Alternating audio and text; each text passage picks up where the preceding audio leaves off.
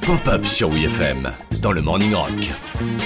Aujourd'hui dans Pop-Up, l'histoire du compositeur qui a vendu 30 dollars une de ses musiques à Martin Scorsese.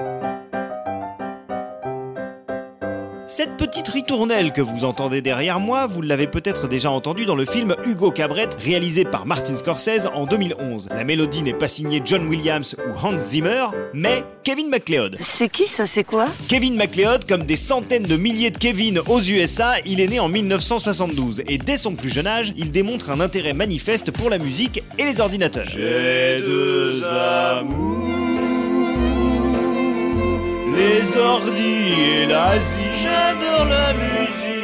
Un jour, Kevin reçoit en cadeau d'anniv un ordinateur personnel. Il va pouvoir combiner ces deux passions en composant de la musique sur sa machine grâce à un clavier MIDI intégré. Au fil des années, il pond des centaines de morceaux qu'il met sur son site internet en accès libre et gratuit. Être scout, c'est être généreux. Et la générosité, c'est savoir donner. Mais l'arrivée de YouTube va tout changer. Du jour au lendemain, un nombre incalculable de vidéastes se mettent à utiliser ses musiques. MacLeod ne demande qu'une seule contrepartie, être cité comme compositeur. L'argent il s'en fout. Tu essayes de quoi? Tu essayes de me parler de, de, de l'argent, c'est ça?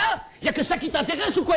Y a, que ça qui vous touche? En 2011, alors qu'il tourne le film Hugo Cabret, Martin Scorsese utilise un titre de Kevin comme musique temporaire pour illustrer une scène. Mais au final, il en tombe amoureux et appelle le compositeur pour lui demander d'acheter cette musique. Ce à quoi MacLeod répond Ok Martin, ça fait 30 dollars. Si c'est ça, c'est pas cher. Depuis qu'il a commencé, Kevin MacLeod a composé pas loin de 3000 morceaux et ils sont toujours à la disposition de qui veut gratos. Du coup, moi je m'en sers pour illustrer mes journées.